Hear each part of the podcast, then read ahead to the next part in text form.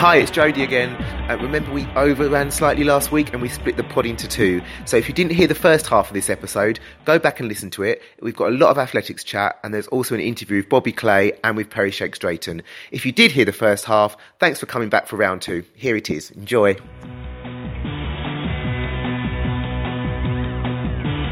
Moving swiftly on, what are we doing now, Claire? Well, before we realised how much we had to talk about this week, we thought, okay, how are we going to fill this week's podcast? And we thought maybe let's talk about our brickbats and bouquets, our Oh, pet yeah, peeves right. and our favourites, our crushes and what's the opposite of a crush? Wow, that link went well. We're going to talk about our favourites and our least favourite things within the world of athletics. Um, and I kind of had a bit of a think on, I think I was commuting or something, and I scribbled some things down. I know we've all had a bit of a chance to reflect, so this might be a little bit haphazard. Um, but shall we kick it off with our favourite kits? Right, this for me, this is so simple. Uh, this should be simple for everybody, but go ahead, Jodie. 'cause Right, I know. I think I know what you're going to say. But Well, it's, it's the same, isn't it? It's, It's, Liz. si- yeah. My favourite ever kit was Florence Griffiths Joyner at the 1987 World Championships. Not the American kit, team's kit, Florence Griffiths Joyner's kit. For some somehow, some reason, she turns up at the heat of the 200 metres wearing an all-in-one bodysuit with a hood. No one had ever seen these before. They, no one else on the team seemed to have one.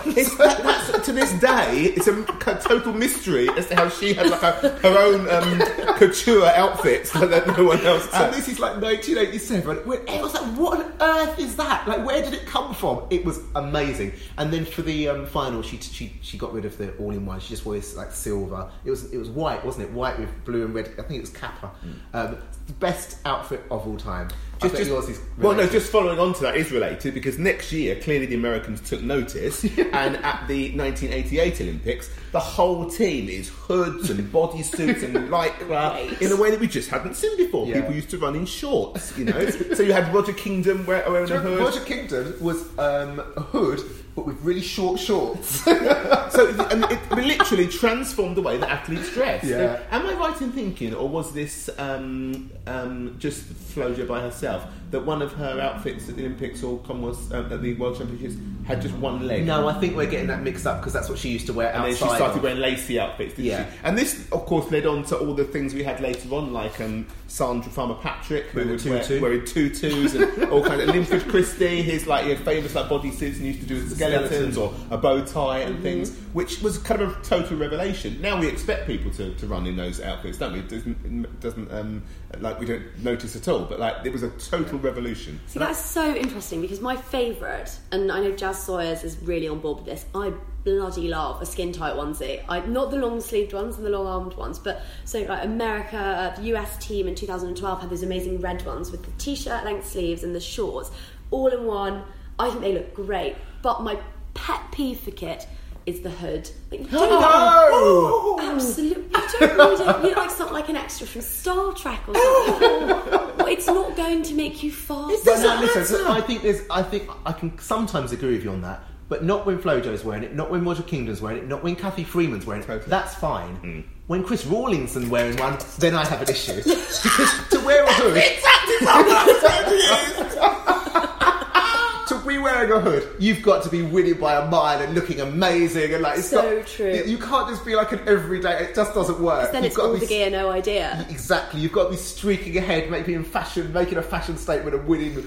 And the, another kit I love was the I think it was 2004 Jamaican women's one. It was one. It was just one arm, like one arm. yeah. It had like it was like off the shoulder number. Ooh, like Bardot neckline. just one. It just had one. And and do you remember Denise? She had a one-armed one as well in 2000. For the javelin arm. Throwing the javelin. Yeah. Oh, cool. There's some really cool kits out there. I've got on my list actually of ones that I also really liked Jamaica because I just think Jamaicans are inherently just so cool, mm. and I think they've got Puma as their kit designer, and Yes. that's just reeks of like street cred.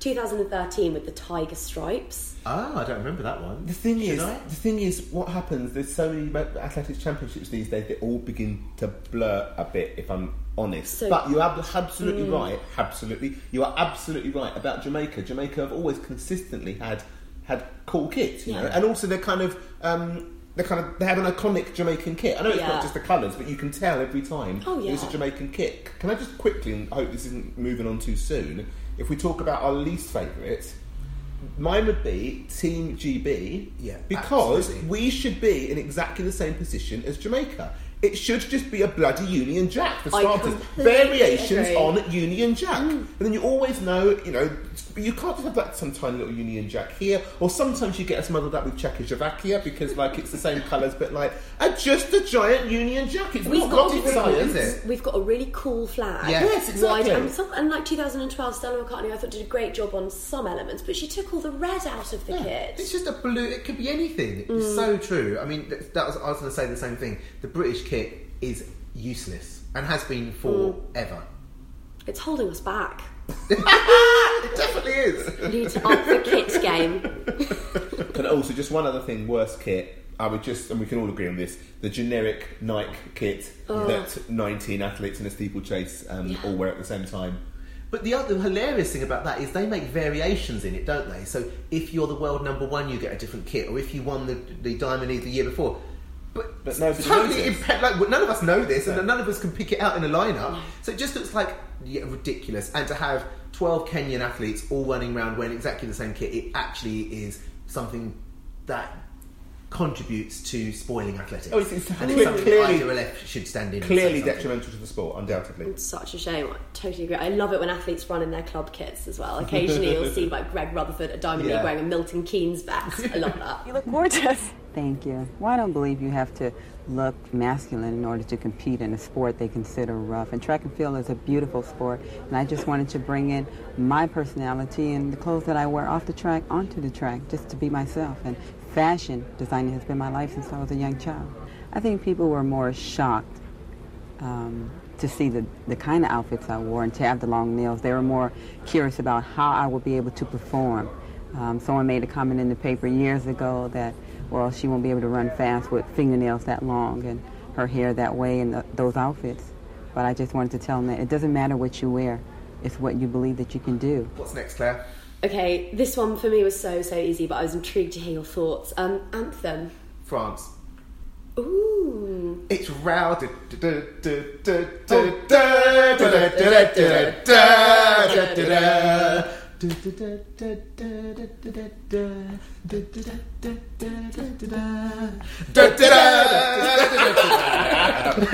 and there's very few that I could separate that just immediately sprung to mind. Who's yours? Um, what's who's your first? Can I have two? Yes. Okay, Star Spangled Banner. Oh. It's my oh. favourite shower song. With a shampoo bottle, go full Christina Aguilera. I was just say Christina. it's just you know it really builds you want to go full. Carl Lewis? Have you seen Carl Lewis? No, I YouTube haven't. Carl Lewis singing the national anthem. I will check it One out. of the uh, most excruciating things you've ever seen. Because the Brilliant. thing about the Star Spangled Banner is it's really, really hard to sing. You really need a huge vocal range. can't and the start most too high. important that's the most important thing. You can't just start you've got to start really low and then you'll be okay. If you just start on your normal register, you are gonna go, Oh fuck If I'm in the car and I can't find anything I like on the radio, and I've listened to my Disney compilation CDs too recently to put them on, I'll just have no radio and I'll just go a cappella Star Spangled Banner. I don't like the Star Spangled Banner. Because we hear it way too much. Yeah. Oh, I agree. This summer it felt Yeah. just constant, didn't it? Like a backing track. Um, my second one that we never hear, but hopefully we will at the Commonwealths, is my own anthem. That's the Welsh anthem. Oh, I don't know how Uh, that goes at all. I shan't sing it um, on the pod, but I'll give you a rendition later. It's fully in the Welsh language. It's absolutely beautiful. It's really emotional. Do people in Wales know the Welsh national anthem? Oh my goodness, yeah. Have you ever been to a Welsh rugby match? No, no. It's like Is there, athletic, is there an athletics track there?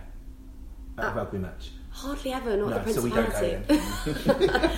it's a bit like Sweet Chariot for English Right. rugby fans or English sports fans. It's just such a part of the occasion, and Welsh people love to sing. I've just We reminded um, of the because obviously at the Commonwealth Games, um, England don't have um, "God Save the Queen." We Mm. usually well, there's always a debate about what it's going to be, Yeah. but it's you, you- I think it's Land of Land of Hope and Glory. But in 2002, when the Commonwealth Games were in Manchester, um, it, I think it surprised the um, the crowd that we had um, um, Land of Hope and Glory because nobody knew the words, and it was, it was like. Yeah, yeah, I don't think I and, and in the, and the, the band was totally out of tune. No, that was Malaysia. No. Was- no, no, that, no, that was in Malaysia in 1998. Was it? They had this. They had an awful. Oh, come on, well, these two stories. Let's get them. Let's get them. so in 1998, in, in Malaysian Commonwealth Games, they had like this rinky-dink recording, sort of straight of a karaoke machine Brilliant. of um, the British Totally uh, out of tune. England. Yeah, totally out of tune. It was like a school, like a school. You know, the school um, that band's playing, and it's all Yeah. someone's Everybody like, out in different everyone out time in different stuff. time. That's what it was like. It was hilarious. So the first three days with this terrible, terrible, like rinky-dink um, karaoke version, which then got got um, changed, and then in 2002, Um, so no British people, English people, did not know the words. They know Land of Hope and glory, Glory. the bid of the free. Are we? So in the end, they had to put the words up on the board. so by the end of the week, by the end of the No, week, no, genuine, rousing- genuine karaoke style. With like a With bu- bouncing yeah, ball over yeah. the top. Yes. Bear, what's yours? I don't have one. Oh, Um, to be honest, I just don't really listen to them. Nothing springs to mind, and I'm gonna I'll go really into the negative. Okay, what I don't like about national anthems. The most worst national anthem I'm just gonna say is "God Save the Queen" because I, I have political issues with it. In that, no other anthem that I know of is praising a particular person. It should be about the, country. I like that. You know, so I'm not celebrating. I've got nothing against the Queen, but like she didn't win anyone's gold medal. So mm. when you're celebrating your country for winning a gold medal, you should be saying something about great about the country, not about a particular person at the country. So I just have an issue with that. I mm. always feel it's a bit awkward when someone has won a gold medal and they're, they're up there celebrating someone else for their achievement. It doesn't, doesn't sit right with I'd me. love to see her try. What do you think the Queen would medal in? wouldn't be smiling, would it? but I actually have a problem with non-European countries with traditionally European anthems, if that makes sense. So traditionally Eu- classical European anthems. Uh, classical classical music, I mean. So why isn't Jamaica's national anthem? Why is it some like um, something by Elgar. or yeah, something, it's when it should be like a Bob Marley song. Yeah, that's Why so aren't true. African national anthems using African ribbon, rhythms Yeah. and do, traditional music? Why Yes, is it's not everything representative of the No, country, no. is? Everything is comes from this kind of European violins and orchestras. Yeah. and it would be much nicer to hear music that actually re- reflected um, And I'm, different s- I'm sure that's got something to do with Britain having a, you know, not just it Britain, but Europe having a, you know, going around having empires. And I would have thought over the years that in the same way people have changed their flags and things, people would have said, hang on, that's not our music. Yeah. You know, it'd be really, really nice if a few countries actually had something that represented them, you know, because, Political. well, you know, I'm a very serious thinker. Thinkers here. But ju- just, just, just sort of on the same issue. You know, remember when Nelson Mandela started wearing like big African shirts, and he would go to like um, G8 or the whatever. G8 or something, and it, everyone be would be G8, a, whatever, yeah. But eh, um, everyone would be in a suit and tie. Wherever you come around the world, would be in a suit and suit and tie, and then Nelson Mandela would have something with flowers on it. And I always just think that's why you're Yeah. so bloody cool. Trailblazer.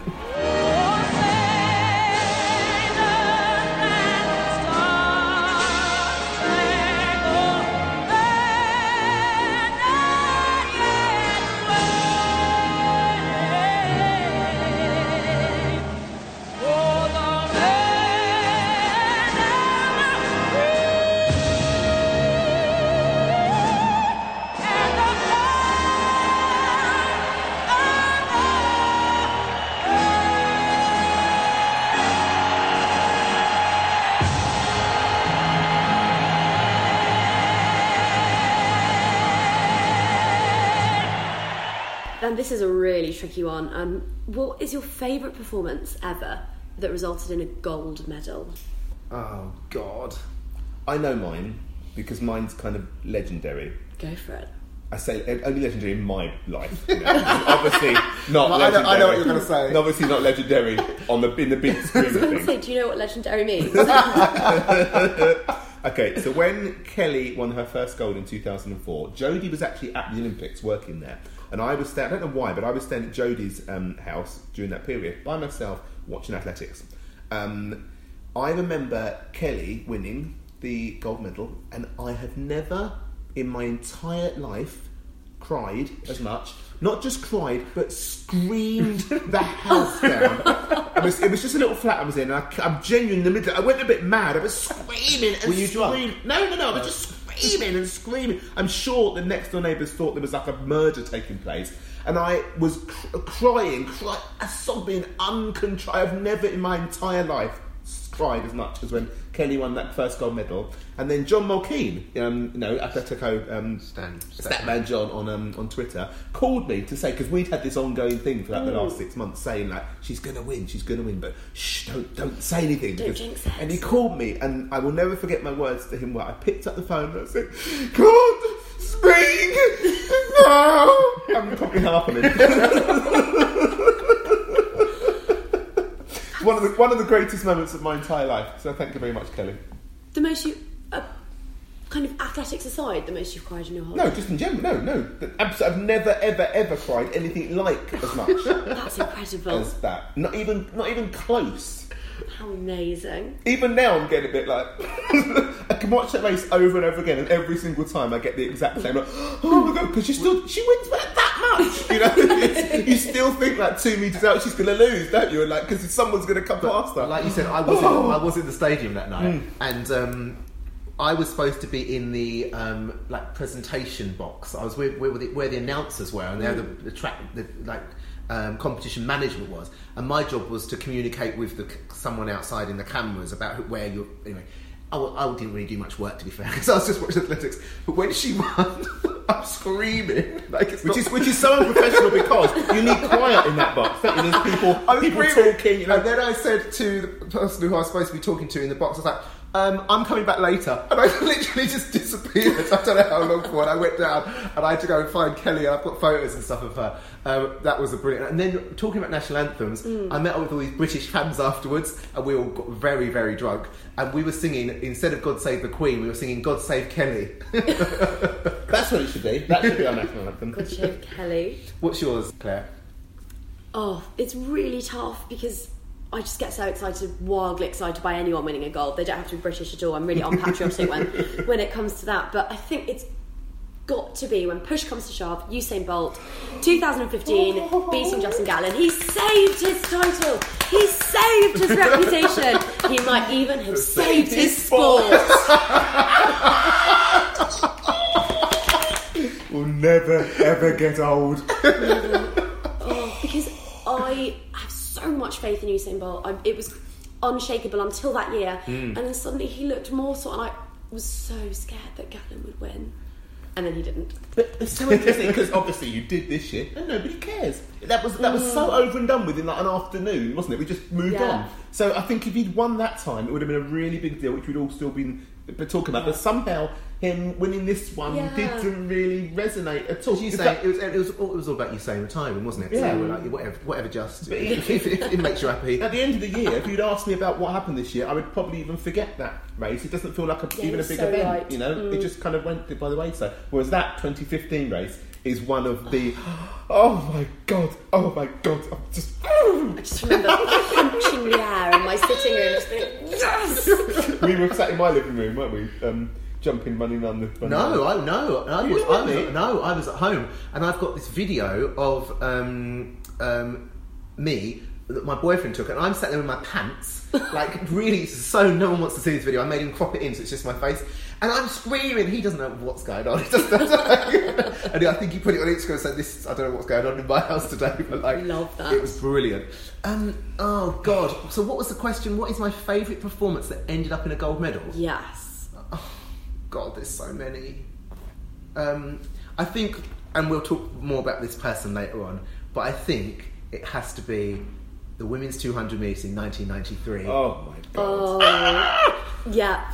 So Merlene Ottey at last gets a gold medal. Like, I- I- But she nearly didn't. oh my God, th- that woman. This is what happened in our living room, okay? Our living room. Merlene's running, running, running, running, leading easily, winning, hmm. winning, winning, winning, then just decides to stop running. Yeah, like isn't it? 15 metres out. She just starts starts waving her arms about. about. And Jodie shouts at Telly, You silly bitch! or something like that. Yeah, and I was might like, not be that polite. I was like, yeah, it wasn't, it wasn't that polite. I was, and I was like, she won down. You had to kind of calm down and realise that she'd actually won because, like, oh.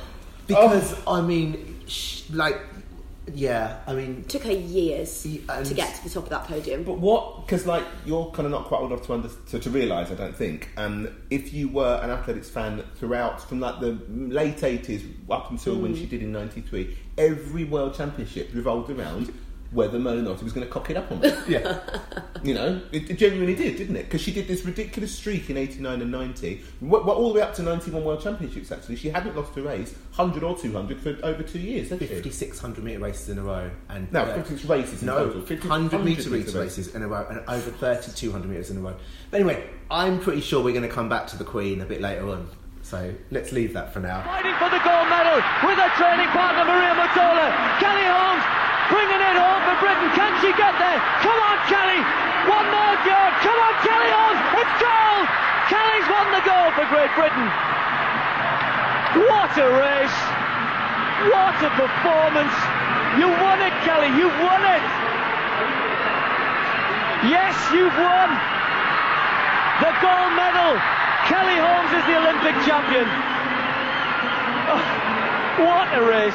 Can I just give two honourable mentions to um, other ones? Merlene's obviously, but two other things that popped into my mind was Fernanda Ribeiro winning the 10,000 metres in 1996. That is my second Is it? favourite of all time. Yeah. because it was such a brilliant race, and it was it was just assumed that Wang Zhangzhou was going to run away with it, and Fernanda she got twenty meter lead, and Fernanda just got back and got back and got back. It was brilliant. right. Um, and Thiago Braz um, winning the pole vault Oh, at the yes. Olympics in Brazil in front of his home crowd, jumping six oh three or six oh five mm. or something ridiculous, and he was he was like like he had two failures at 96 or something. And he's like no i'm going to give it a go just the, the, the competitiveness and in front of your home crowd and he was really really young and, and very good looking and it was just it was just a perfect moment It was. It was just spot a bit by the booing, by the Oh, crowd. yeah, that's, that's not his fault. That's, not his tricky fault. because that's mixed up with Yeah. the controversy. But no, I think that's a great Just want shout. to throw one other one in, and that's um, Cathy Freeman in 2000. Oh. Never in the entire history of athletics has someone had so much pressure put on them. Yeah. Not just by her country, also by herself. She went and lit the flame for God's sake. That was like putting the spotlight on her. Obviously, she was like easy the favourite, and we all knew she was going to win. But Mm. I mean, to go out and just do it when you've got that much pressure on you, I can't even imagine. But then, so we're jumping ahead a bit on the little list Yeah. that we're all consulting. But my, I've got two favourite single events at single championships, and one of them is someone who I think was under equal pressure, which was Jess Ennis Hill to deliver Oh, in yeah. London. Her 800 metres. I mean, she was going to win. We know she was going to win, but even so, I cried the whole last 200 metres. I was, it wasn't, it didn't sound quite like a Kelly level of tears, but oh, I was absolutely thrilled for her. And I just think that 800 metres was amazing because she had. Didn't athletes, when they flew into Heathrow, didn't they spray a Yeah. field with a picture of Jess Ennis's abs being like, welcome to our home patch or something? you know, they put the gold around her neck practically. and especially in an event like the heptathlon where there's so many Yeah. ways to go and that first event in the heptathlon the 100 Totally, hurdles yeah. is uh, the, the, the nerves because you Mm. just have to make one infinitesimal like little mistake and you're flat on your face he said she went when around 1254 I always think, like, obviously, I'm never going to be a world class athlete. No. Just in case you were, you know, worrying um, or wondering if I could. Um, but I wouldn't be able to do a ah, sprint event because I think how nervous I get just watching people. I can't imagine my foot wouldn't start doing that on the back pedal, on the back thing. Uh, you know, move to middle distances or a field event, you think you got you got time and space, you know, to get your head around it. But I just can't imagine controlling my nerves enough to do the, the, the sprints. And just whilst I'm talking about 800 metres and my single favourite event, it's the two 800 metres at London 2012 that got me. So Jess is one at the heptathlon, and then David Rudisha Oh, yeah. breaking that world record in an event in which Andrew Osagie finished eighth in a time that would have won him gold in 2000, 2004, and 2008. Like, what, what a race. I remember we had a on track and field news on the forum on track and field news. Mm. I organised this poll once of your greatest um, Olympic moment, and I think it was specifically Olympic moment, and that one. I think it was just after the 2012 Olympics. so, but even so, it is an absolutely amazing moment to do that in a, dis- a distance event Mm. um, from gun to tape. Just doesn't happen in the 800. Hasn't happened since well, probably- Juantorena or Yeah, um, something like that. Um, what I particularly love about that is he was just like, oh fuck him. You know, he was like, I'm the best here. I'm just going to do it. There, Yeah. was, there was no kind of like he he done that thing that we always talk about running your own race. It's, Mm. the, it's the very epitome of running his own race. He was the, not even considering what anyone else was going to do because he was going to win. So wasn't he? right, You know? yeah. But Um, also, I loved. Was it 2015 when he won as Yes, well? he did the and he did the total The opposite, opposite. sorry, that's opposite, he yeah. ran like a 56 second first lap, and I was like, because I'm the fastest 400 meter runner here, so I'm going to Yeah. run you really slow. And everyone's like, "What are we doing? Where's he? That's Where's exactly he?" what he did, yeah. And then he just went with like, it's brilliant. Chariot, shot on the inside, and here he goes. The Olympic champion kicking away. Tuka will finish strongly. Has he got the legs to reach Rudisha? Doesn't look like it. David Rudisha coming away. He's going to win the world title. Gold for Kenya. 51.69. Majestic, controlled, dominant.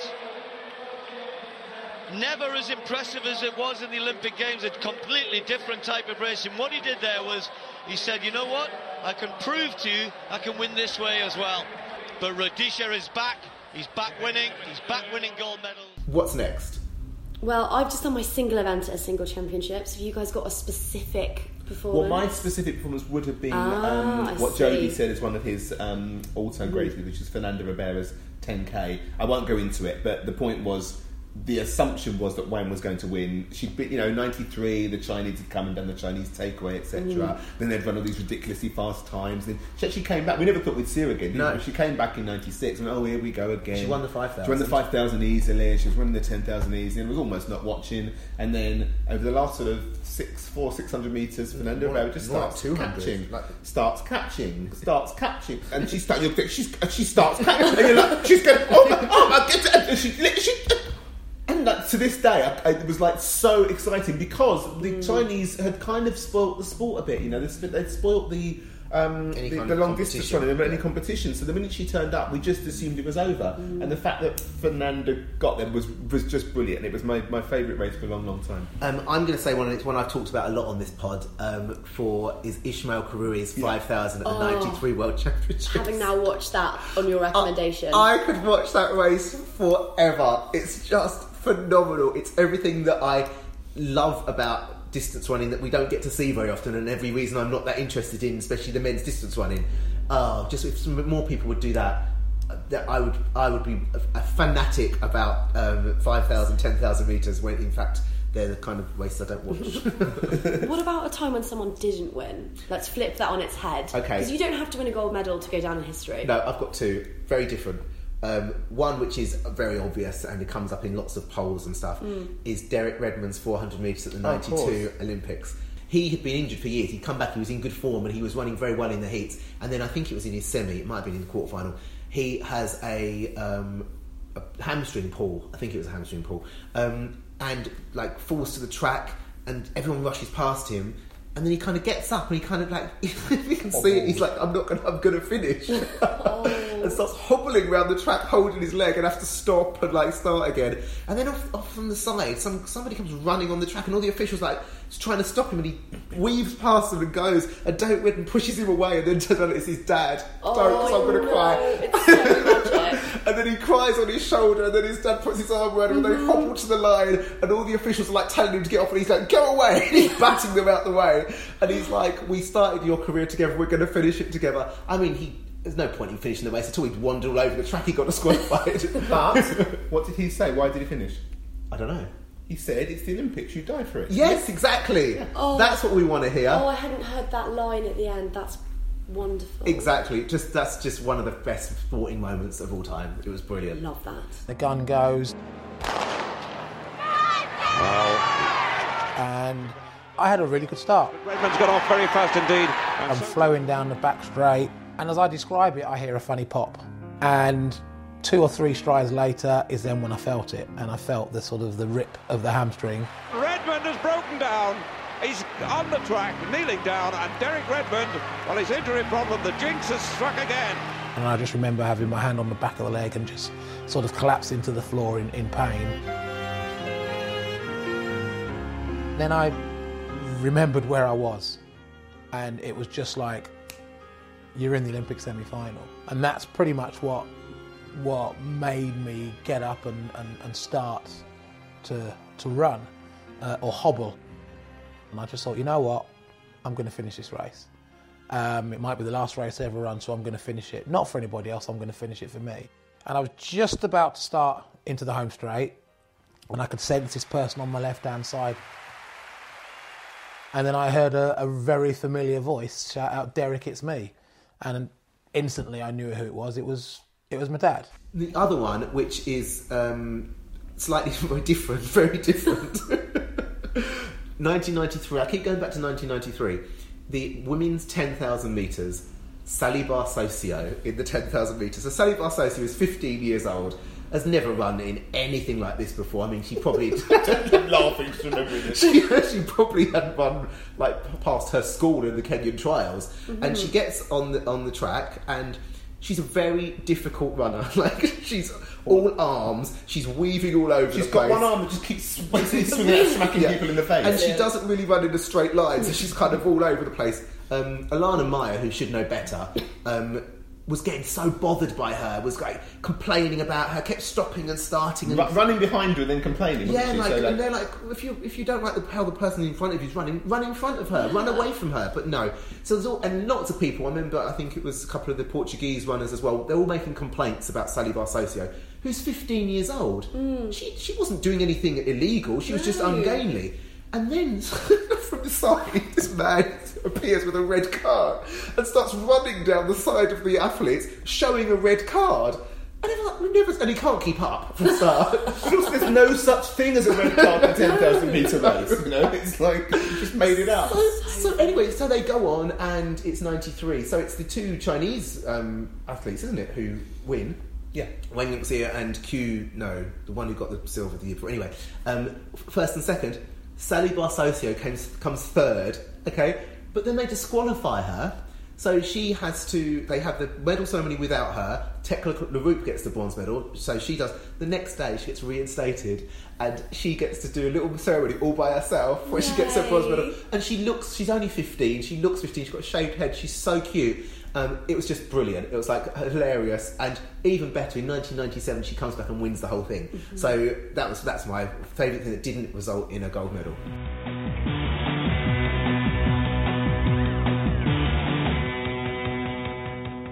I will always, always love Jenny Meadows getting a bronze medal in. Um, Oh, yeah. 2009, Oh, yeah, wasn't it? Yeah, because Jenny, uh, up to that point, she'd been a really good junior. She'd been in the world. Um, Junior, um, World Junior Championships um, relay team. Um, um, yeah, gold medal. gold medal they won in 2002, 2002 or 2000, wasn't it? No, it was 2000 because it was 2002 was in Jamaica. This was anyway, which wherever it was anyway.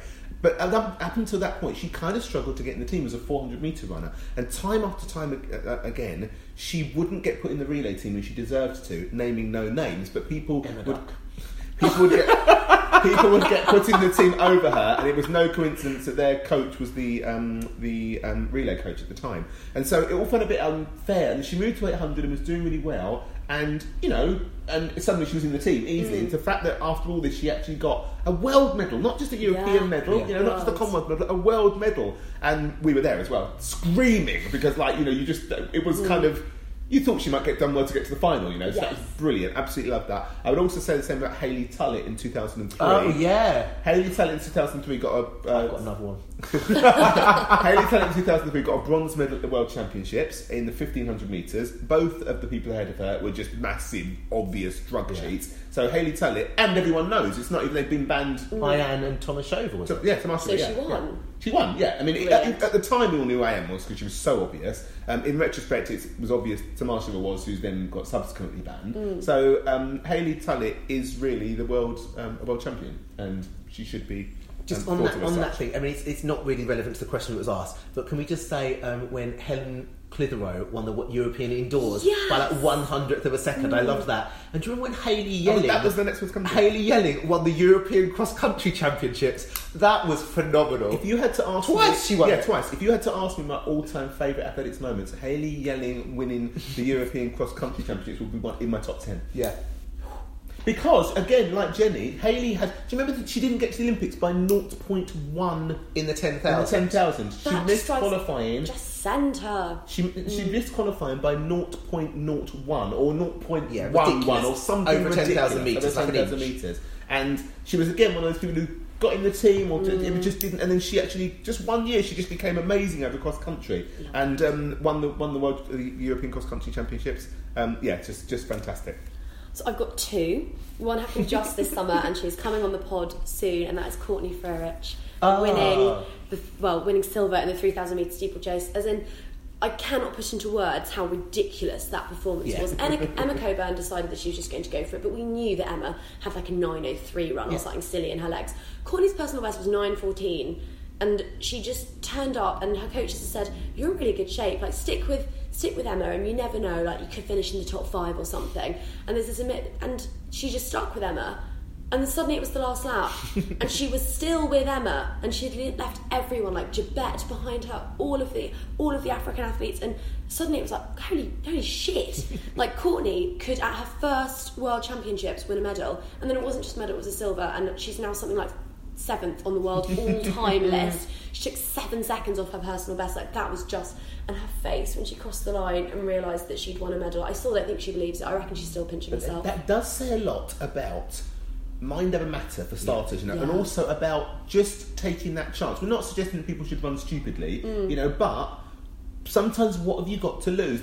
Okay, we'll, we'll come, I'm going to save what I was just going to say then for something that's coming up late, later on. Mm-hmm. Okay, so we'll come back to my, my second point there. And then my second one is actually it's one leg of one relay. she is one of my all-time favourite athletes. So Allyson Felix, 2015, it's the 4x4. Do you remember she gets the baton and the US are like 60 metres behind Jamaica and Felix just runs like a bat out of hell. When was this? 2015 at the World Championships. Don't remember this Go back and watch this race. It's ridiculous what she achieves. She then not only catches the Jamaicans, but she gets about 20 metres on them. And her split was 47.72 for her relay leg, which is just obscene. And then obviously they slip back into second and the US takes silver. And she gives this bizarre post race conference where she's like, Yeah, so I was really pleased with my run. Like, essentially, too bad my teammates let me down. But 47 7 2 after what was a pretty busy champs Sorry, can I just say something? Did America not win the 2015 World Championship relay? No, Oh. they came second in the women's 4x4. really But as soon as Claire started telling that story, I remembered. But we- Jodie, we're old. There's so, Too so, much many, so many relays in our head. You know. Also, just a quick shout out, and this isn't this is someone before favorite favorite things ever. Um, was the men's four x four in London in Yeah. 2017? Oh. Just because, as we know, I fainted. So- you did. So, would you say that the relays are your favourite discipline? I do love a relay. Yeah, so they're down at, um, in my list of my favourites. Mm. I, I do love a relay. I, I, the America, say the four x fours can be a bit dull because we know Yeah. America are going to win. So, but when they don't, it's amazing. Yeah. Mm. Yeah, so there's agreed. things like that. Um, that's not to knock America; they deserve to win. They're the best, but like it just becomes a bit repetitive, doesn't it? Um, a four by one can also be fantastic. You know, some of the greatest ever. Um, but also, you can have so many mishaps and drop battens and things that it kind of. Um, But the thing is, we love about the relay, it's it's it's the teamwork. So there's like there's lots of moving parts in a relay. Yeah. Literally, lots of moving parts. Who's going to be in the team? What order are they going to be in? Are they going to get their handover right? There's also that thing that happens when at one particular country has a great team at one particular time and suddenly become like so it was so it was um, Canada in like 96 97 95, 95 96 they were the uh, best men's team set a world record didn't they Mm-hmm. um, do you remember in 1990 when the French team Set a world set a world record out of absolutely nowhere Canadians didn't set world record. did they not? No. Okay. Um, and then they had the, the Bahamian women in 99 and 2000 who suddenly had this amazing crack team that started winning. Um, you're right about the um, 4x4 Yeah. in, in 2012. 2012 they Yeah. won. Um, so there's And just like. Trinidad and Tobago won the world championship. Oh, championship. yeah, of course. Oh my god! Do you know what? This, this, is, this is one of those races where I'm so watching something that's happening further down that I Yeah. don't actually notice what happened. And we were in the stadium. We were as in the well, stadium, so yes. that's So I turned back to look at Martin to see if he could get the silver and totally missed them, the, the Trinidad and Tobago um, actually winning the gold. So I do absolutely Mm-hmm. love a relay. Love a relay. Verbatim, I've written event, then I've got four bullet points pole vault, 400 hurdles, middle distance, ARG, full stop. All of them. How can you pick? Is this your favourite event? favourite discipline? Oh. I just, oh, I'll watch anything. My favourite disciplines are 8 1500 metres. I agree. Mm. Um, because I'm a bit bored by sprints.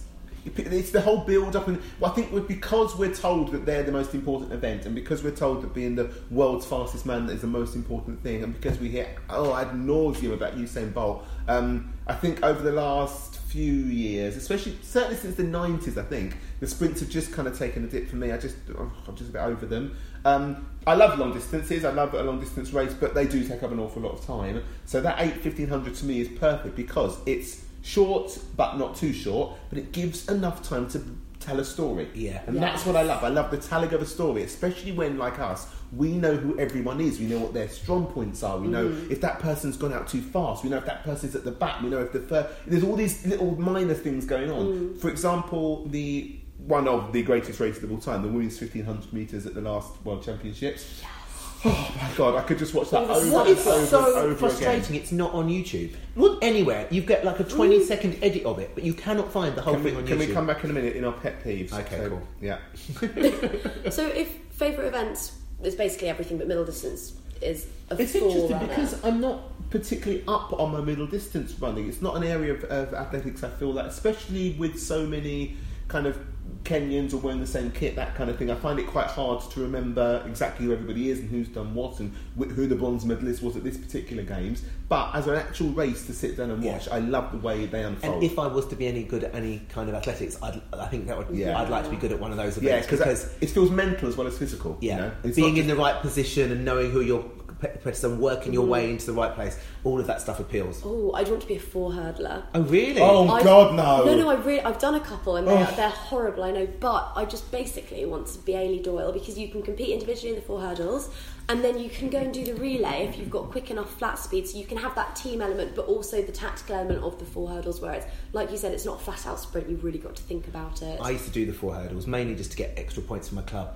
but I did get a bronze medal at the Kent Championships once in 400 hurdles, 1990. Well, we were saying, you know, it's not too late for Colin McCourt. Jodie, come on. If I was to get back into the shape that I was then, I'd still be really, really slow.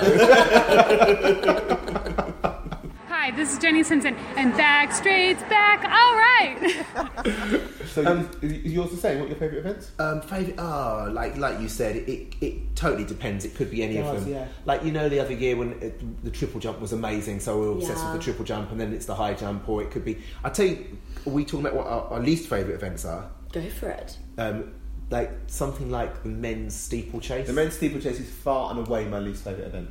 Far and away. Nothing Do you not else think comes that's just the personnel that we have at the moment? Well, yeah, No, possibly. it's because for the last 20 years, 30 years, a Kenyan has won like virtually every apart time. from when Shaheen did, and he was a Kenyan. Well, you he was a Kenyan, so like a Kenyan's on every time. Not only that, but they've won almost every other medal. And if they haven't been won by a Kenyan, it's been Mekhissi-Benabbad of all people, you know. so I, there was a time when going back to like you know when, when the Kenyans started first started coming around '87, wasn't it? Was the first time they really and for the next sort of decade, I knew who everybody was, and you could keep track. I've completely lost track now of who's who. Apart from Ezekiel Kemboi, I couldn't pick anyone out of the lineup. No, I couldn't either. So this is something we talk about a lot, and you're initially both going to kind of rear back from me when I say this, but probably my least favourite event would be something like the shot put or the discus or in fact any of the throwing events because unless you're in the stadium watching it the coverage is so dire Yeah. that when you see it you don't care Yeah. because you only see the person who's taken the lead you only have an idea graphics wise of kind of the three leaders maybe and you just see one throw and then it's just meaningless. What's exciting about throwing competitions when you're sat right there at the track and you follow all of the little narratives and the subplots and the dramas and the overtakings and then on tv it's just crap Well, I, I totally agree with you. I, I don't have I have no criticism of that at all because you're not actually criticising the event itself. You're criticising the fact that the presentation. Mm. Yeah, that's you're criticising the fact that we have no idea who half these people are, even do we? At the British Athletics Writers Association dinner the other day, I was sat next to Peter Stanley, who he said, "Oh, I'm the coach. I'm the GB field event and multi events coach." Um, and we were having a talk about throws and why they don't get enough attention and the IAAF awards and stuff. And he was saying that um, the throws, like the perception is the throws aren't popular. And I was like, that's nonsense. Tessa, when Tessa and and um, Fatima were winning everything, everyone loved the throws. And then I said, when um, Jonathan Edwards was jumping, everyone loved the triple jump. And I hadn't put two and two together that Peter Stanley was Jonathan Edwards' coach the whole time. So that was, he said, Oh, it's very interesting, you should say that. And I was like, Oh, it all, all comes together now.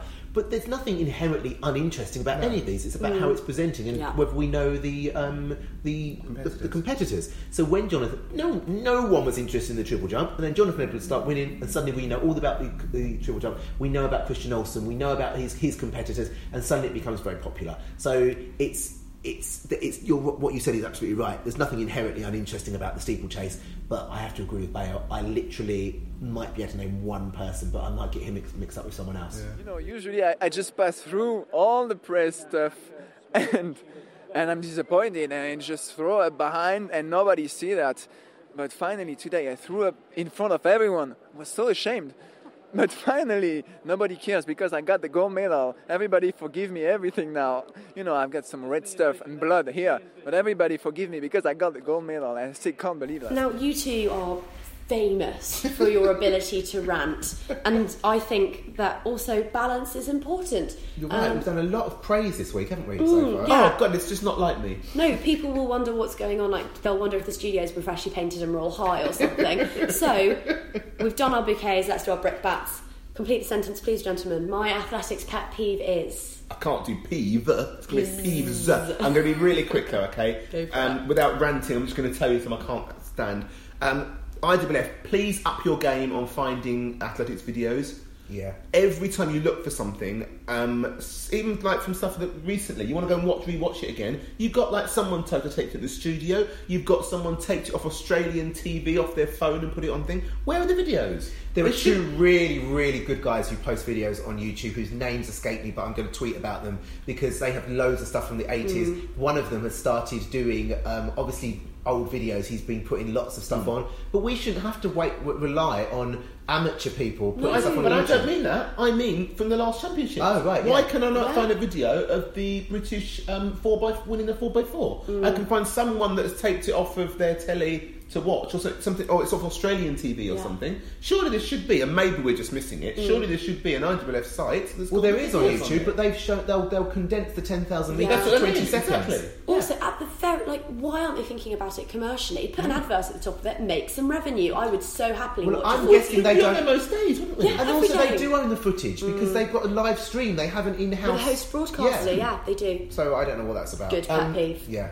thing I hate is this is a, you know I was saying earlier about how my middle distance running is my favourite event. Mm. People hanging around the back and then thinking they're going to win with a kick. Oh, absolutely infuriating. Everyone thinks they've got a kick. It's fine. Sometimes someone is in such good form that they can do that. You know, um, thinking of Kelly back in 2004. Steve Cram used to Steve run that Cram one. used to- You know, there pe- sometimes you're just that good. Most people do not have that, you Mm. know, and it's been a, it's much better now, especially like people like um, Laura Muir running so fantastically. Mm-hmm. Take the ball by the horns. If you're not going to win, at least go out there and try your very, very best. Don't hang around in seventh and end up ninth. Oh my god, it's absolutely infuriating.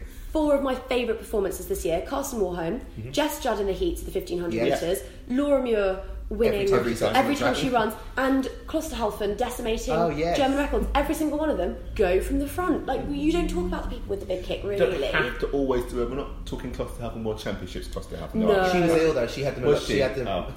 Because she had a touch of the. Oh, the- oh, yes. the icing, the koalas. yeah. Um, um, I'm just going to just quickly. You, I've done uh, medal ceremonies before. You know how much I hate medal ceremonies and what a cluster fuck they are with like Yeah. random people giving out medals and Mm. flags that no one can see and all that nonsense. Um, and the thing that's just irritating, they're kind of trying to sort it out, but inconsistent drug bans. Don't give someone a three month ban and someone a four year ban Mm. for the same thing, you know, depending on whether um, the, the country they come from is actually sticking to the rules or not. You know, actually have a proper set of rules and stick to them. That shouldn't be that hard. But you also, and I know it's legal, so it's not difficult. There has to be. It's just like people getting banned from five years ago. We don't even know it. It's just it's all totally incoherent. So mm. it is a good, but I, I don't. No, that's that's fine. No, I don't, mean, I don't mean people who do, like, retesting. I just mean some people appear out of nowhere and they get banned. Some people we hear about and then nothing ever happens and mm. they come back again. Like Just want transparency, Yes, don't we? yeah. But I'm very specifically talking about when you have the same drug Yeah. that someone Mm. gets caught with. I think the examples are Tyson Gay and Asafa Oh, yeah. Powell. You know, Yes. Ty- I can't remember the ins and outs of who got what, but like Asafa Powell got well, way. Lassiter never got done for steroids. No, that's what I'm saying. Tyson did. Sure, but he got done for, he got done got more time for a lesser, Oh, right, lesser yeah, yeah, drug. yeah, yeah. Makes no sense. Yeah. please sort that out. Um, what's your pet peeve, Claire? I'm going to do three. I'm going to do them each in a sentence. Interviewers who ask an athlete a question, hear their response, and then ask them the next question without Then engaging with it. Yeah, drives me insane. Not crediting UK viewers with the desire to watch or hear about athletes that aren't British. Yep. Oh. Like I can be interested in an athlete from Norway, I can be interested in an athlete from Italy. Like Or you could not be interested in an athlete from Britain. Yes. I mean, that's probably the most shocking thing that's ever been said on this podcast, but it's true just because they're wearing a really badly designed British kit doesn't mean that I want to follow their every move. And finally, and this is really, really silly and really trivial, but I'm a grammar Nazi and a very particular person, and I cannot stand it when athletes claim to have given any figure that is greater than 100%. You cannot have given 101%, you cannot have given 110%. Don't say it. Absolutely spot on. In fact, I'll give you 110% for that one, Claire. Do you know my pet peeve? I'd love to hear them. drives me nuts. Thousandth of a second. You cannot you cannot measure to the thousandth of a second. In swimming, so you're swimming and you touch the pad, yeah? Mm. That whoever touches that, yes, you can you can measure a thousandth of a second because it's actually a physical touching of it. It might not mean anything to any of us. It might be a bad connection on the thing, but at least it's it's there, right? Mm-hmm. In track, you judge a thousandth of a second by with your eye. So they get a bit of paper or something. I'm pretty sure it's a bit more technical than this, and go along and go, oh, her breasts are slightly bigger than hers.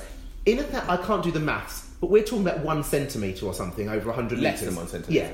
It is impossible to judge who, who crossed that line first, especially if they're not next to each other. If one's in lane three Yeah. and one's in lane seven, and one's shirt is a little bit above the others. Or number. Nonce, yeah, number, anything. Nonce, it's just nonsense. And people have lost gold medals with a thousandth of a second. In swimming, they give two, don't they? Exactly, and sometimes in athletics they give two. They gave up two bronze medals the other year in the, um, I think it was in 2015.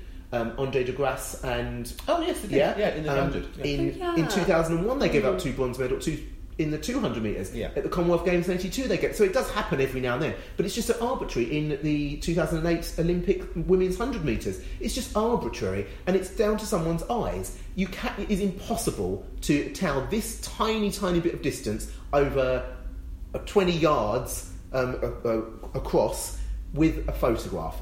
It's absolute nonsense. I love the if you get the same 20 yards. but you know, but you know what I'm saying? Across from from track from lane one to lane eight, Yeah. it, it's totally impossible to and know. And also, it feels like why? Exactly why. Just why? Why bother? So, like in in um, 1996, famously, Merlene didn't get the um, gold, gold medal in the in the hundred because um, Gwen Torrence they were exactly the same time, didn't they? Uh, and it was Gail. Gail, sorry, um, Gail and, and Merlene, and it was exactly the same time. You cannot to this day spit them. You know, there's people been people have blown it up. huge. One thousandth one of a seventh of a second. Well, just give two medals out. You know, Mm. it's like if it comes to if they're that close, they both deserve the medal, hundred percent. So all we're asking for, IAAF, is consistency and logic 100% of the time. Or do you know what? Put a sensor or something on someone's kit. It cannot be beyond the, the realms of possibility for everybody to have a sensor in the front, right here on Mm. their chest. Like a little line so that it allows for a dip. No, but like an electronic Yes, sensor. oh no, I completely agree, but a line with a sensor down, a little GPS thing, and yeah. Because if people nod their heads, people put their chest. No one's hundred percent sure what's supposed to cross the line any, anyway. It could it be your shoulder? Could it be your chest? If you've got big boobs, is that Mm. I was better? about to say, if you've got a big nose, that's really unfair. exactly. Just nonsense. And we have another one. No, that was it. That's my major. Oh, that's it? Yeah, I've got. I mean, obviously, I've got loads more, but that's that was my that's the one that sprung to mind. we were amazingly concise for pet peeves. that was really good. It's like this, y'all. This is 10% luck, 20% skill, 15% concentrated power of will, 5% pleasure, 50% pain, and 100% reason to remember the name. okay, we've been talking for hours, um, and I seem to remember, Bear, you said that you had to leave. Yeah, but you know this is more important. Okay. well, perhaps slightly more frivolous, but I think very. No, you know what? This is important because social media is an inherent part of athletics and all sport these days. Have you got a favourite tweet? I have. That was so quick. I have. we both I've have, got, and I've got to get this right, and I'm not going to. I know The best tweet of all time, and we have to hand it to um, to Louise, who everyone knows as at Swift Girl on Twitter, and her the best tweet ever. It goes something like this. I've got to get it right because it's a rhyme. It's a little limerick. There twice was a drug cheat called Gatlin, whose times past thirty were baffling. I hate his smug face. He's an athletics disgrace. I hope he gets hit by a javelin. Swiftel Yes. just wrote loads of amazing um, limericks. limericks, which just had us all in stitches. And of course, Justin Gatlin saw this, and I think this might have kicked off the whole thing where he started blocking people. It really did make our day. That's it was amazing. brilliant. Nobel Prize material. It was. What about you, Claire? Oh, there, there are so many contenders for this. Um, I think actually one of them definitely up there is Bobby from earlier. She is really funny on Twitter all the time. Um, so I've just picked out one that I really liked. Um, so she was. It was actually just this month. She was t- tweeting about the European cross country trials, and she said, "Cross that line, questioning your existence with a little bit of wee in your pants. then you've done it right." and that is cross country, and I just thought that was bang on. Also up there, Kriss Akabusi is and he's fantastic, but on Twitter he's a lunatic. His tweets don't make sense. Cannot do it justice, so I won't. But please, if you're listening, go and check out Kriss's Twitter feed. I love it, but I'm also perplexed by it. And similarly baffling, but great, is Paul Chelimo. He's, he's prolific. He tweets all the time. Okay, you were alone in the womb for nine months, didn't have to run, run emoji, and you survived. I don't think you will die getting a day of rest from running. so I'm at a running store and I found a running book titled How to Solve 50% of Your Running Problems. I just bought two books. Ah. Yeah, but then- took, took me a moment. No, but that's the thing, and then he was worried that people wouldn't get it, so he retweeted it about five minutes later saying, I bought two books, hoping it will solve 100% of my running problems. What do you all think? Yeah, if you have to explain your joke, then like Not yeah, worked. not worked. Spikes magazine's really funny. Dom Flow Track is really funny. There are loads of really good accounts. Oh, out there. also there was that brilliant um, Charles van Commenee. Charles van Commenee, yeah. Do you remember Charles van Commenee? No, so there was someone pretending to be Charles van Commenee, Comedy Brilliant. and tweeting like in his style, but it was called Mm. Charles Van Comedy. So it was basically saying completely blunt, tactless stuff that Charles van Commenee would have said um, to directly to people, but obviously it wasn't. People thought it was us. And, and there's also the what's the Not BBC Athletics. not oh not Brilliant. BBC's British Oh, Athletics they're is so brilliant, good. so Brendan so Foster's brilliant. marathon commentary, the checklist. And the great Chip Kip Chat Kit Kano. and it's a true run race, and it's like um, um, oh, it's just it's so so so good because basically it just takes a piss out of BBC Athletics, who deserve the piss taken out of them on a daily basis. So Do you think BBC Athletics are going to be in your pet peeve section? Do you think I wasn't even going to bother. so over it, but possibly. There's no medical proof that it was norovirus, is there? You're working on the assumption that it was norovirus. Yes, but it's it's it's commonality, isn't it? There are a number of athletes in that hotel with the same symptoms, and we have positive.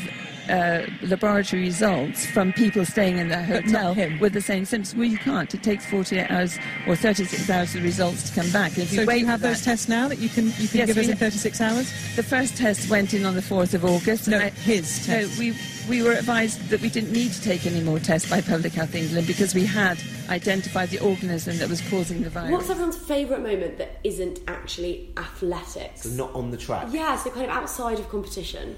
Um, c- can I? This is. It was on the track, but none, nothing. There was no event started. Yeah. Okay. It was in 1992. It was the women's 400 meters, and Phyllis Smith. Phyllis This Smith is brilliant. Claire, you're going to love this. is an athlete who had been around for a while. Um, started running really well. She ran under 51. She got into the British team, and um, she had a really great championship. She won like Yeah. 50 40, 50 point- yeah. 50 minute four. So it's a really, really brilliant. Um, but before the race, I think it was maybe in the Heats, first round yeah. of the heats or something. On her um, Num- num- a number, on a number, she had written Arthur Caggett, Master Butcher. And Arthur Caggett was Claire's face. so confused. Arthur Caggett was her local butcher, who, because he knew she was an athlete, and because he'd seen her on telly, and because he knew she was going to the Olympics, had been giving her free meat. So, in order to thank him, on her um, number she'd written Arthur Caggett, Master Butcher. She almost got disqualified. It's sponsorship. Exactly. She almost got disqualified for like um, Oh, writing okay. over the official sponsors thing or something. Imagine getting disqualified for um, thanking your local butcher. Oh, it was a wow. big like good, good. But and it just this is what I love about it. It is so British So athletics. British, yes. Because it's not like trying to scam anybody or like having emblazoned here and there. Literally, she wrote a local butcher on a number. It's just with like a brilliant. marker pen. That's so good. So brilliant. Um, Oh, sweet. Mine, my, I've got two, and these are just really random things that came to mind, but just things I absolutely love. Um, the 92 women's 100 meters is like one of the best Mhm. races of all time. And what makes it iconic was number one, who was competing in it, but also there's these photos that were taken during and after. And they, I remember that I think they were in what was World Athletics today, and I'll find them if you Google the race. It's the most phenomenal photos of these amazing athletes all standing around, like hands on hips, staring at because it was a very close finish at Oh, the medals, yes, yeah. and they're all staring at the um, scoreboard. So there's Juliet, there's Merlene, there's Gail, there's Gwen. Thomas, there's um, Marina Pavalova, um, yeah, Marion Yarley. and also the the Cuban Cuban, Liliana Allen. Liliana Allen, and they're just so very glamorous. Like it's just, I just the photo. You have to look at the photos. Mm. Just what just always stays in my mind. Not the race was brilliant itself, but these photos. That's what I remember when I think of that race. On the, on the same thing, there's also that amazing picture at the 1980 Olympics of Daley having finished the, uh, the decathlon, and everyone else is on the floor laying And they all around him, pictures. and he Yes. stood there like he's the only one standing at the edge. You know, it's like, like a Adonis. Superman. Yeah. Mm. Um, and the other one, this is also in '92, this is just silly, but the women's, the women's, it's not '92 actually, it's '93. Um, in the women's high jump, do you remember when Inette Quintero Yes. won and Silvia Costa from Cuba come second? So Cubans come first and second, which is unheard of. And when they win their gold and silver medal, they do this really fun thing where they go up to each other, they do like a um, slap each other hands, and then they do this kind of hold hands thing, and then they bump hips. and I've just it's because I've got lots of videos forever, and um, they they, it's, they put it all in slow motion, and it's just really cool. And it was like you never heard of Ioamnet Quintero since No, before Silvia. Costa was a 205 jumper, but this is the only medal she ever ever won outdoors. So it's just a really nice moment. So they're just two things that came to mind. That's really nice. Mine's got to be, and this is a bit of a sad one compared to yours, but I just it's really stayed with me. It really touched me at the time. Um, Kat completely ballsed up in Beijing, Oh. and we all had to watch her run that two. She's like two forty for that Oh. eight hundred meters when she'd blown her chance, and like it really was an amazing chance for her to be a world beater. And then she had that interview with Phil Jones, and she was trying not to cry the entire time. And in the end, mercifully, someone at the BBC finally says, "You know what? Like, let her go. This guy, leave this Not, poor not, not girl." like not like the BBC. I know, which is it didn't do it to that poor doctor, did they? Um, and they and he just We're never gonna let that go, No, are we? Ever. absolutely not. Um, but the camera stays on her, and the interview's over, and they start talking in the studio, and you just see Phil just pull her in and give her a hug. And I just thought it was such a beautiful moment of humanity. And it was like, okay, finally, someone stopped sticking a microphone under this girl's nose who has had her heart broken by her best event. And I thought it was just a really special moment. And I got, I love Phil Jones, and I had even more respect for him after that. I thought it was gorgeous. How difficult has it been to continue on? Because I think we've heard the rule that you you kind of have to unless you've got an injury, don't you? Yeah, this is the last place I wanted to be right now. Um, I had to complete. I had to complete the 800 I wanted to go to the long jump. So that's not my fitness. No, we know that, and we also were aware that you've got the long jump as an individual event. You're trying to save your legs, I take it. yeah, that's exactly what I'm doing. And you know, we look forward to Rio. We know what a great talent you are. This is the you know the biggest lesson you could ever learn, I suppose. It, cruel as it is. Yeah. We appreciate you talking to us. I know it's been an upsetting day. Thanks for coming and talking to us. Just, just a couple of other things on this. Well, not on the same note, but like on a brighter note. Mm. Um, the recent um, kind of tradition of having um, mascots.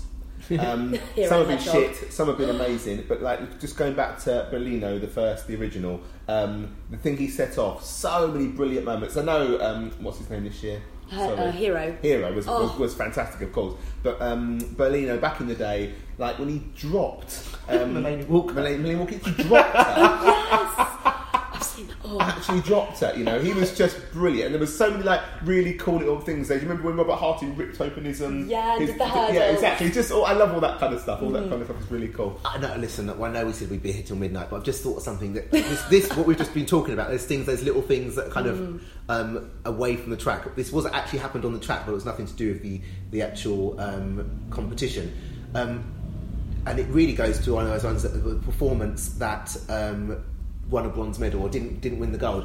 Vanderlei de Lima in the 2004 Oh, yes. Athens Olympic Marathon when that crazy guy runs on and, and yes. and then he, but the, the, that that was all nuts. Mm. But then he gets up and wins the bronze medal. I mean, he was never going to win the gold No, anyway. he He, was ahead. Mm. But he, ah, the fact that he stayed on to win, and then he didn't even light the flame. lit the flame. I was sat for the whole of the recent um, Olympic thing, thinking, who's going to light the flame? And I'm thinking it's going to be Pele, and I'm thinking that's really boring because Pele's not even like you know, football's not a proper Olympic No. sport. And then Vanderlei, I, it doesn't take a lot to make me cry at um, athletics. but also especially a, an, a um, an opening ceremony or something. Does not take a lot. I love countries like showing us their best. You know that kind of thing really gets me. Um, so when he came on, I was in floods of tears. Oh. But just very quickly to end, this is my all-time favourite off off um, track athletics moment is the opening ceremony of the 2000 Olympics. Um, if I had planned the opening ceremony of the 2000 Olympics, it would have been this. Because the when they come onto Light the Flame, they basically get all the greats of um, of Australian sports and they hand them one by one, and it's like it's Betty Cuthbert and Shane Gould and um, um, help me out here, Jodie. Um, Um, Shirley, oh Shirley, Shirley Shirley Strickland. Strickland, and um, she won the four hurdles in 1840. Debbie Flintoff. Debbie Flintoff. Anyway, it's all these like amazing. Was, basically, it was, they, they done it for the women, didn't they? It was the year of the women or something. That's right, yeah. And they all came on one by one, hand in the flame, hand in the flame, hand, and you think who it's going to be, and it was Cathy Freeman in that silver suit. And you were just like, it was like they were handing the torch. The greats of, I'm sure that's what they've done. The greats of Australian athletics had Female handed, athletics. female athletics had handed the torch to like the new one. It was just sent shivers down my spine, and I, I often Did you cry? I cried. And two or three times a year, I would just pull that up on um, on Oh. YouTube just to watch, and then I will like just start welling up. you know what I pull up on YouTube all the time, and this I think this might be the perfect one to end on because we are podcasters, so we talk about sport, and I think some of the things that people say about sport are some of the best bits. I am obsessed, fully obsessed, and that's not even hyperbole. With Pierre Ambroise Bosse's interview, ah. post winning interviews, because all of them are amazing after winning the 800 metres this summer. I know we put it in the podcast all the time to break up sections, but like I, I think I could do word for word his entire interview with Jonathan Edwards because it's one of the best things I've ever heard. And we'll stick all of the interviews at the end of this episode. So that's mine. What is your favourite commentary or interview moment in athletics? Okay, so I've got ah, two. Okay, you, you, I bet the same as mine. Go on. Okay, so best um, commentary talking about Cathy Freeman. Um, she when she won the um, 400 meters in Sydney, there was this brilliant bit of commentary. It's from the Australian comment. I, I must have heard it on YouTube because I would have kind of heard it anywhere else. And they go, "What a champion! What a woman! What a relief!" it's just brilliant.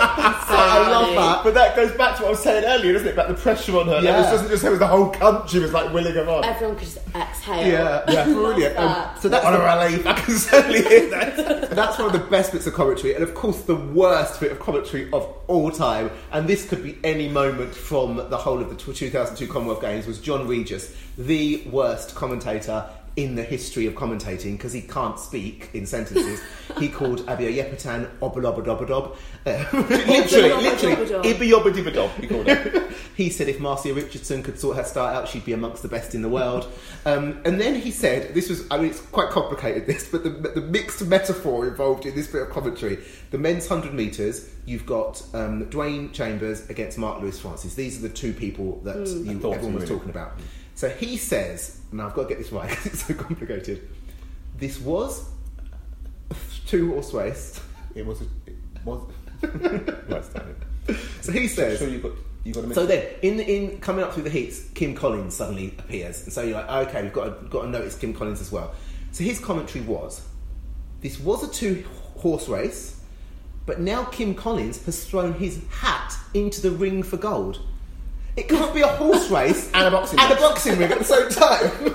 and the idea that you hadn't considered Kim Collins in the first place is nonsense anyway, because he went on one because the other two got crap. Such a shambles, wasn't it? But it was just one long comedy routine routine with John I Regis. wish someone, in the same way they've got Ore's best bits from Yeah. the um, 2011 Worlds um, on YouTube, wish someone had the best bits of John Regis's commentary. It was just like one long lol. It just was. Just I'm sure there's brilliant. some some um, people listening to this who are going to have their own favourite John Regis moments. So if you could please tweet us and remind us just for Yeah, the you- lulls. Yeah, Dan Peachy, I know you've got some. So. If you've got a favourite or least favourite of anything, get in touch Yeah, on any of the things we've been talking about. Um, I've got a couple. Um, so this isn't commentary. Yeah, but it's com- it's uh, it's an interview, post race interview, which is Sally's. Of um, course. Sally's post race Is this interview. Screw the Bloody Curse? No, No, no, This is 2008, This right? is 2008. So that was in 2011. Eleven. Yeah. So in 2008, she had uh, got the silver medal, and she basically was hyperventilating whilst having the interview, Jumping up and down. jumping up and down, and you're just like, and I've loved her from that moment because you get people and they win a gold medal and they smile and put their hands in the air and you're like, that's kind of over with. She couldn't believe it. She was so excited, and that's how I feel about athletics. And it really frustrates me when you have athletes who aren't as excited about athletics as I am. Which is fair enough. Most athletes don't even give a shit about athletics. You know, they, they run, they don't know anything about the sport themselves, Yeah. but they don't understand the sheer excitement that we get out of it. To, to see someone actually as excited about something as we is just and it's so time. honest, and it's Yeah. so like, um, It's from the heart, isn't yeah, it? and she swears, and it's just brilliant. And the other one, which could have actually come into the um, kind of outside of track thing, is the brilliant, brilliant moment from the '95 World Championships where Gwen Torrence has won the gold, Yes. and she is being interviewed afterwards. And um, it turns out she'd been disqualified from running out of her lane, a line. So she's being interviewed by someone or other, and a Japanese journalist starts shouting behind her, "Torrence, Torrence!" Oh no, I'm not going to do a Japanese accent. I'm so sorry.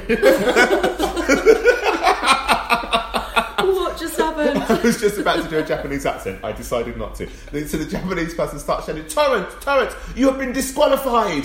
And you can hear him shouting in the Yeah, so background. we, She's so ignoring we, him. we notice before she does that she's mm. been disqualified, and suddenly, like, she notices what she said, and she turns around and looks at the board and puts her hands up to her face And just walks off. and walks off.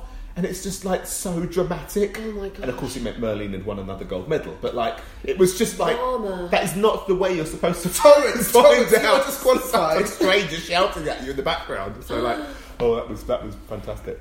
I feel like I've just been inundated with information and like funny things and heartbreaking things and oh my god, there's so much, isn't there? So what we're going to try and do is try and find some of these moments and put them in the show notes or tweet them out on Twitter because we've done a lot of talking today of very obscure stuff.